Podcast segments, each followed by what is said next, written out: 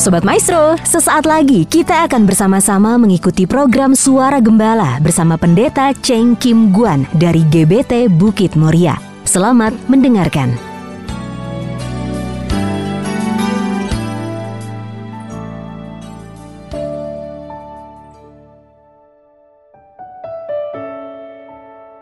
Shalom, Ibu Bapak Sobat Maestro di mana pun berada.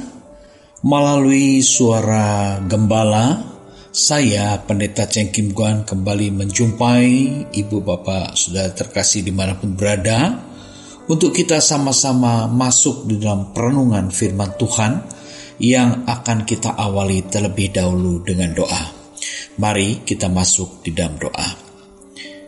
Kembali kami menghadap tahta anugerahmu ya Bapak kami mengucap syukur atas bukti kasih setia Tuhan di dalam menyertai perjalanan hidup kami hari demi hari dapat kami lalui dalam penyertaan dan pemeliharaan Tuhan.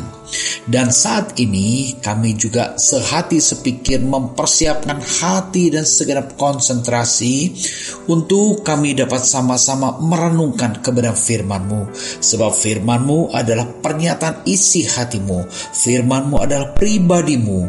Dari sebab itu hamba mohon terang hikmat urapan daripada roh kudus mengurapi seluruh pendengar sobat maestro di mana pun berada dan terlebih urapi kuduskan layakkan hambamu yang tanah liat ini untuk menyampaikan beberapa pesan firmanmu melalui perenungan pada kesempatan kali ini berbicara dan berkati kami semua ya Bapa untuk kami bersekutu di dalam kuasa firman-Mu.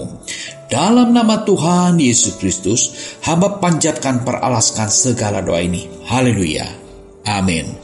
Puji Tuhan, Ibu Bapak Sobat Maestro terkasih, kita akan sama-sama masuk dalam satu perenungan yang bertemakan pengharapan dalam salib Kristus. Pengharapan dalam salib Kristus. Bagi orang percaya, salib Kristus itu memberikan pengharapan yang besar. Tetapi bagi orang-orang yang tidak percaya, salib Kristus itu merupakan satu kehinaan, satu keremehan. Dan salib Kristus itu membuktikan satu kekalahan Yesus Kristus di dalam pelayanannya selama di bumi ini. Bagi orang yang percaya, salib Kristus itu mendatangkan pengharapan. Nah, kita akan lihat apa yang disampaikan oleh Rasul Petrus kepada orang-orang percaya yang tersebar di Pontus, Galatia, Kapadokia, Asia Kecil, dan Bitinia.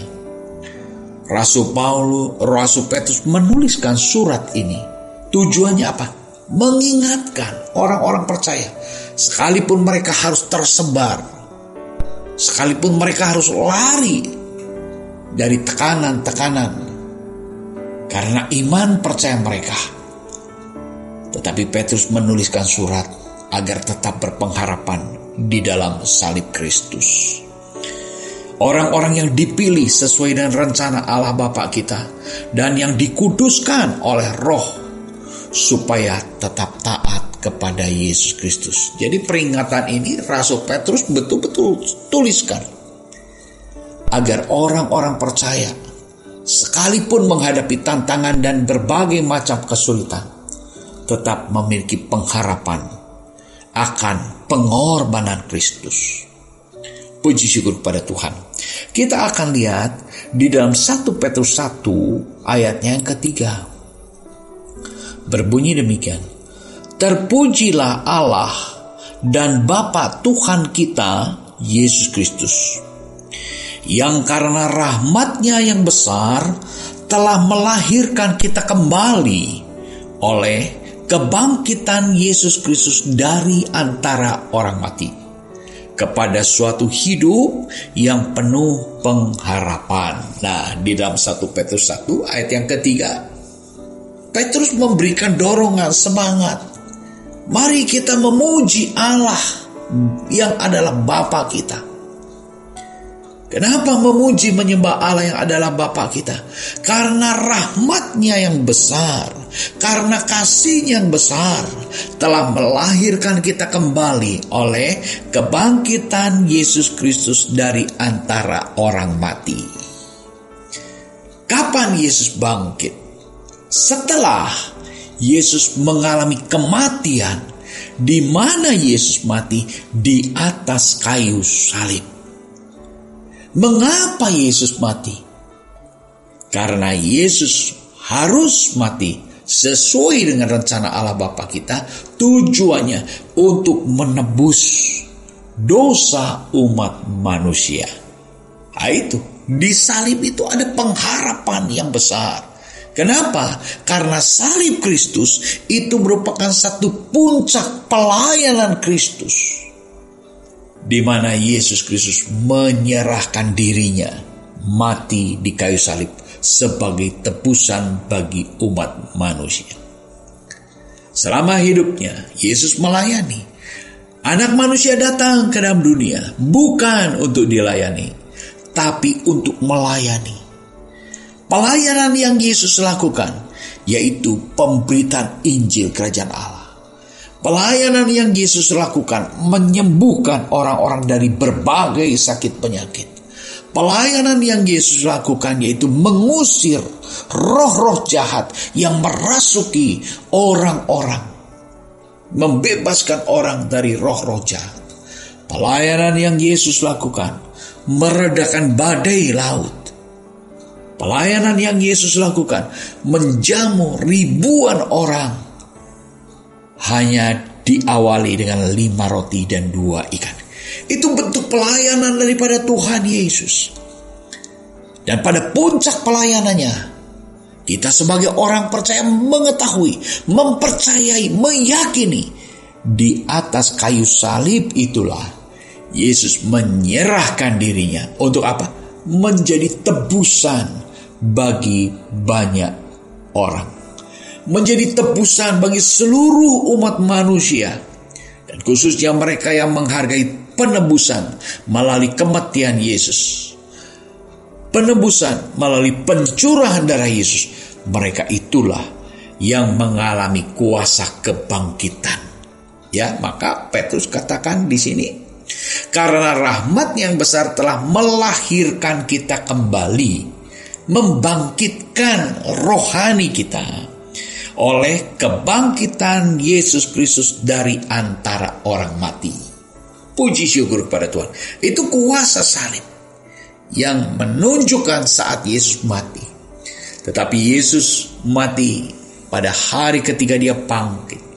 Nah, itulah kuasa kebangkitan yang membawa kita kepada hidup yang penuh pengharapan.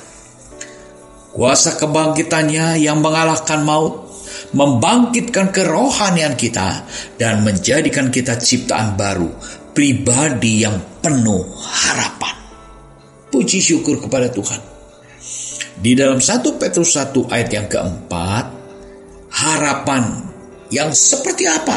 Nah, Petrus tuliskan 1 Petrus 1 ayat yang keempat katakan untuk menerima suatu bagian yang tidak dapat binasa yang tidak dapat cemar dan yang tidak dapat layu yang tersimpan di surga bagi kamu. Puji Tuhan, inilah pengharapan kita. Sebagai apa? Sebagai ciptaan baru. Pengharapan akan sesuatu yang bersifat kekal. Yang tidak bisa cemar. Yang tidak dapat menjadi layu tempatnya pun di surga. Puji Tuhan. Ini pengharapan karena kuasa kebangkitan daripada Yesus Kristus. Karena kuasa kita dilahirkan sebagai ciptaan baru. Petrus juga mengajarkan selama kita hidup dalam pengharapan itu. Ketahuilah ibu bapak saudara terkasih, kita terpelihara oleh kuasa Allah. Kita dipelihara, kita dijaga, kita dicukupkan dalam anugerah kuasa Allah yang besar. 1 Petrus 1 ayat yang kelima. Yaitu kamu yang dipelihara dalam kekuatan Allah Karena imanmu, sementara kamu menantikan keselamatan yang tersedia untuk dinyatakan pada zaman akhir. Ini Petrus menjelaskan pengharapan sebagai orang-orang yang dilahirkan kembali. Pengharapan karena orang yang menghargai kuasa salib Kristus. Pengharapan di dalam kuasa salib Kristus membuat kita hidup di dalam dunia ini menanti pengharapan yang dijanjikan itu. Dalam penantian itu kita dipelihara, kita dijaga di dalam kekuatan Allah. Puji syukur kepada Tuhan. Ini perlu kita jangkau dengan iman. Ini perlu kita imani dengan segenap iman yang betul-betul penuh pengharapan. Jadi ibu bapak saudara terkasih, selama kita hidup di dalam dunia ini sebagai ciptaan baru, kita ini dipelihara di dalam kekuatan Allah. Puji syukur kepada Tuhan. Dari sebab itu, ini harus kita miliki. 1 Petrus 1 ayat yang ke-6 dikatakan, bergembiralah akan hal itu. Sekalipun sekarang ini kamu seketika harus berduka cita oleh berbagai-bagai pencobaan. Nah, ibu bapak saudara terkasih. Kita hidup dalam dunia yang susah ini, yang penuh dengan tekanan ini, yang penuh dengan badai kehidupan ini. Petrus katakan, bergembiralah akan hal itu. Wah, ini memang luar biasa. Dampak daripada kuasa salib Kristus mengubah duka cita menjadi sukacita hanya karena kita berpengharapan kepada salib Kristus. Bergembiralah akan hal itu. Sekalipun sekarang ini kamu seketika harus berduka cita oleh berbagai-bagai pencobaan. Kita menyadari hidup di dalam dunia ini tidak lepas dari penggoda tidak lepas dari pencobaan-pencobaan. Petrus pun menerangkan, sering kali kita menghadapi godaan dari pencoba. Iblis itu penggoda, iblis itu pencoba, memanahkan kekhawatiran di dalam hati kita. Di dalam 1 Petrus 5 ayat yang ketujuh, Serahkanlah segala kekhawatiranmu kepadanya sebab ia yang memelihara kamu. Seringkali kita menghadapi kekhawatiran, menghadapi hari esok. Bagaimana lusa? Bagaimana minggu depan? Bagaimana kita hidup bulan depan? Bagaimana kita hidup tahun depan? Ini masa yang sukar. Kalau kita dengar berita-berita yang hingar-bingar tersebar dan terdengar di sekitar kita, Seringkali itu membuat kita menjadi cemas, menjadi khawatir. Hei orang-orang percaya, mari kita tetap teguh dalam pengharapan akan salib Kristus. Solusinya bagaimana? Petrus memberikan solusi, serahkan segala kekhawatiranmu. Kepada siapa? Kepada dia. Kepada dia yang kita harapkan. Kepada dia yang kita andalkan. Yaitu Yesus Kristus yang sudah membebaskan kita dari dosa-dosa kita, yang sudah memperdamaikan kita dengan kasih Allah Bapa di surga. Berharaplah kepada kuasa Allah. Kuasa Allah yang adalah Bapa kita yang berkuasa bertahta dalam kerajaan surga, kerajaan yang kekal. Kerajaan yang tak tergoncangkan oleh apa pun berharaplah, yakinlah, kita terpelihara. Puji syukur kepada Tuhan. Dan kita mesti sadar akan ini.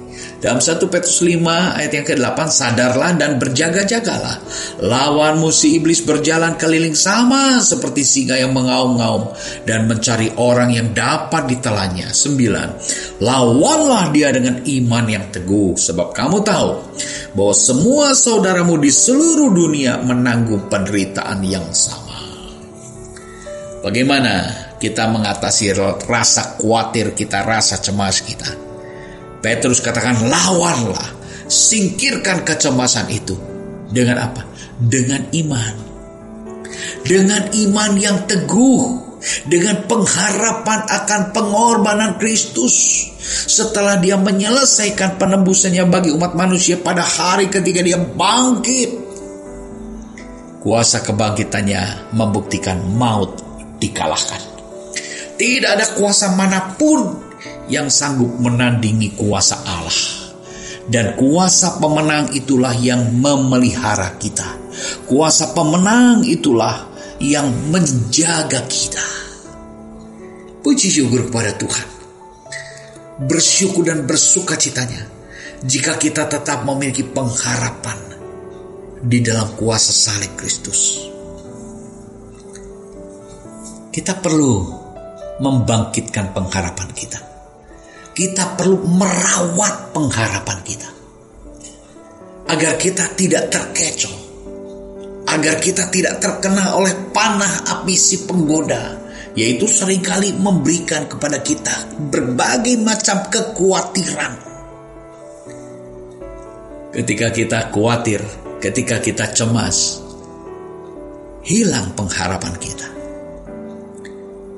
Ketika kita kehilangan pengharapan, di sana, si penggoda mulai kembali mencengkram kita, menguasai kita.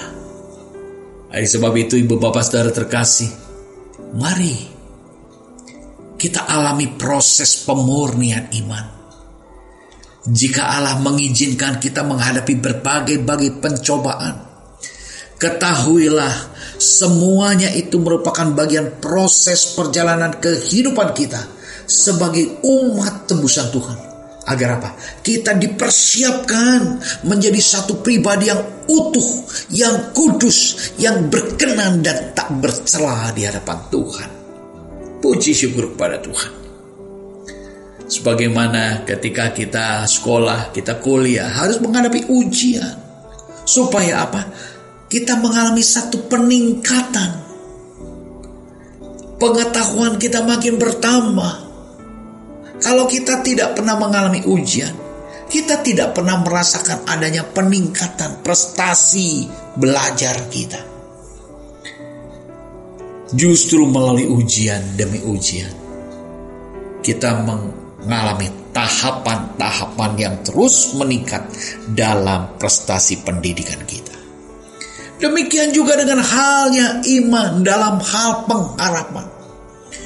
Tuhan ingin supaya kita makin hari tambah cinta Yesus, tambah berpengharapan kepada Yesus.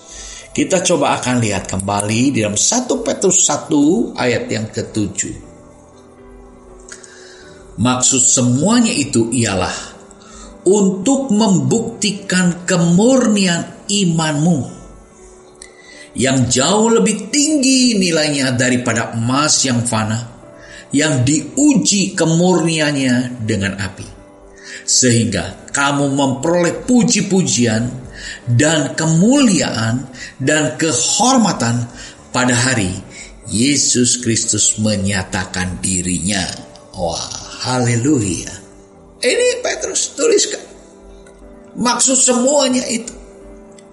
Maksud kita terpelihara dengan kuasa Allah namun tidak lepas dari berbagai pencobaan-pencobaan. Seringkali kita berkeluh kesah, katanya kita dipelihara dengan kuasa Allah. Tapi kok kita menghadapi pencobaan? Ibu bapak saudara terkasih pahami. Ketika kita menghadapi pencobaan tidak berarti bahwa kita di luar pemeliharaan Tuhan tidak berarti bahwa Tuhan lupa akan janjinya tentang kesetiaannya memelihara kita. Justru dengan pencobaan-pencobaan yang kita alami itu, itu adalah bagian proses iman yang dimurnikan. Kehidupan umat Tuhan yang dimurnikan. Kenapa? Karena kita ini orang-orang percaya dipanggil untuk menjadi garam yang memberikan pengaruh kepada orang-orang sekitar kita dan menjadi terang, terang bagi dunia. Bagaimana kita dapat menjadi garam dan dapat menjadi terang jika kita tidak mengalami pemurnian? Tidak mungkin. Garam itu kalau tidak mengalami pemurnian tidak menjadi, bisa menjadi garam. Harus mengalami satu proses. Terang itu pun harus mengalami proses agar bercahaya dan makin bercahaya. Puji syukur pada Tuhan. Jadi Petrus mengatakan, maksud semuanya itu Allah adalah untuk membuktikan kemurnian imanmu kemurnian iman kita harus terbukti dari hari ke sehari. Dari sebab itu jangan sampai kita berhenti akan pengorbanan Kristus 2000 tahun yang lalu yang sudah membebaskan kita, yang sudah menebus kita, yang sudah membenarkan kita sehingga kita benar di hadapan Allah dan hidup dalam perkenan Allah. Kita perlu terus memurnikan iman pengharapan ini agar kita tetap hidup dalam perkenan Tuhan. Sekalipun kita menghadapi godaan, menghadapi pencobaan. Yang tadi salah satunya, iblis sering kali membuat hati kita menjadi khawatir. Singkirkan kekhawatiran. Caranya menyerahkan kekhawatiran kita kepada dia yang kita harapkan, yang kita andalkan.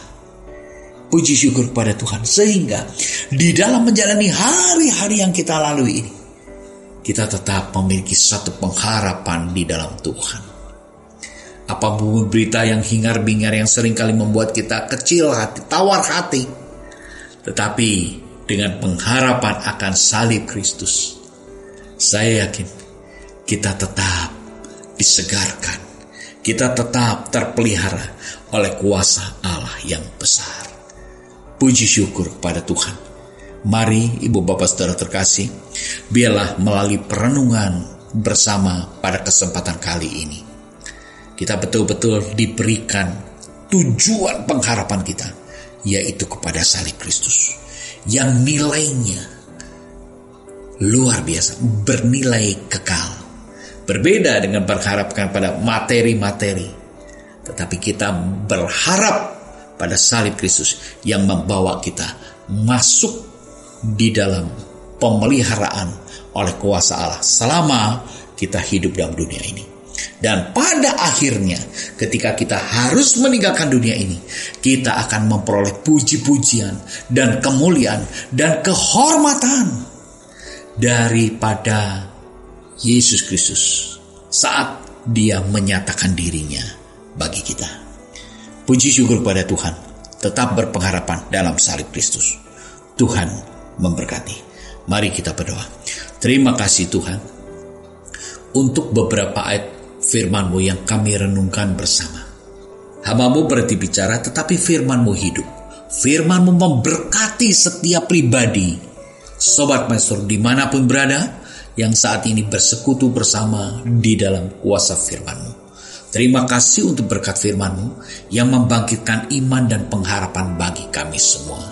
Sehingga kami umat tebusanmu yang sudah engkau tebus, yang sudah engkau bebaskan, yang sudah engkau kuduskan, yang engkau jadikan kami sebagai ciptaan baru yang terpelihara oleh kuasa Allah. Tetap tinggal dalam pengharapan. Terima kasih Tuhan untuk sukacita melalui firman-Mu. Dalam nama Tuhan Yesus Kristus sama panjatkan peralaskan segala doa ini. Haleluya. Amin. Shalom, Sobat Master di mana pun berada. Tuhan memberkati.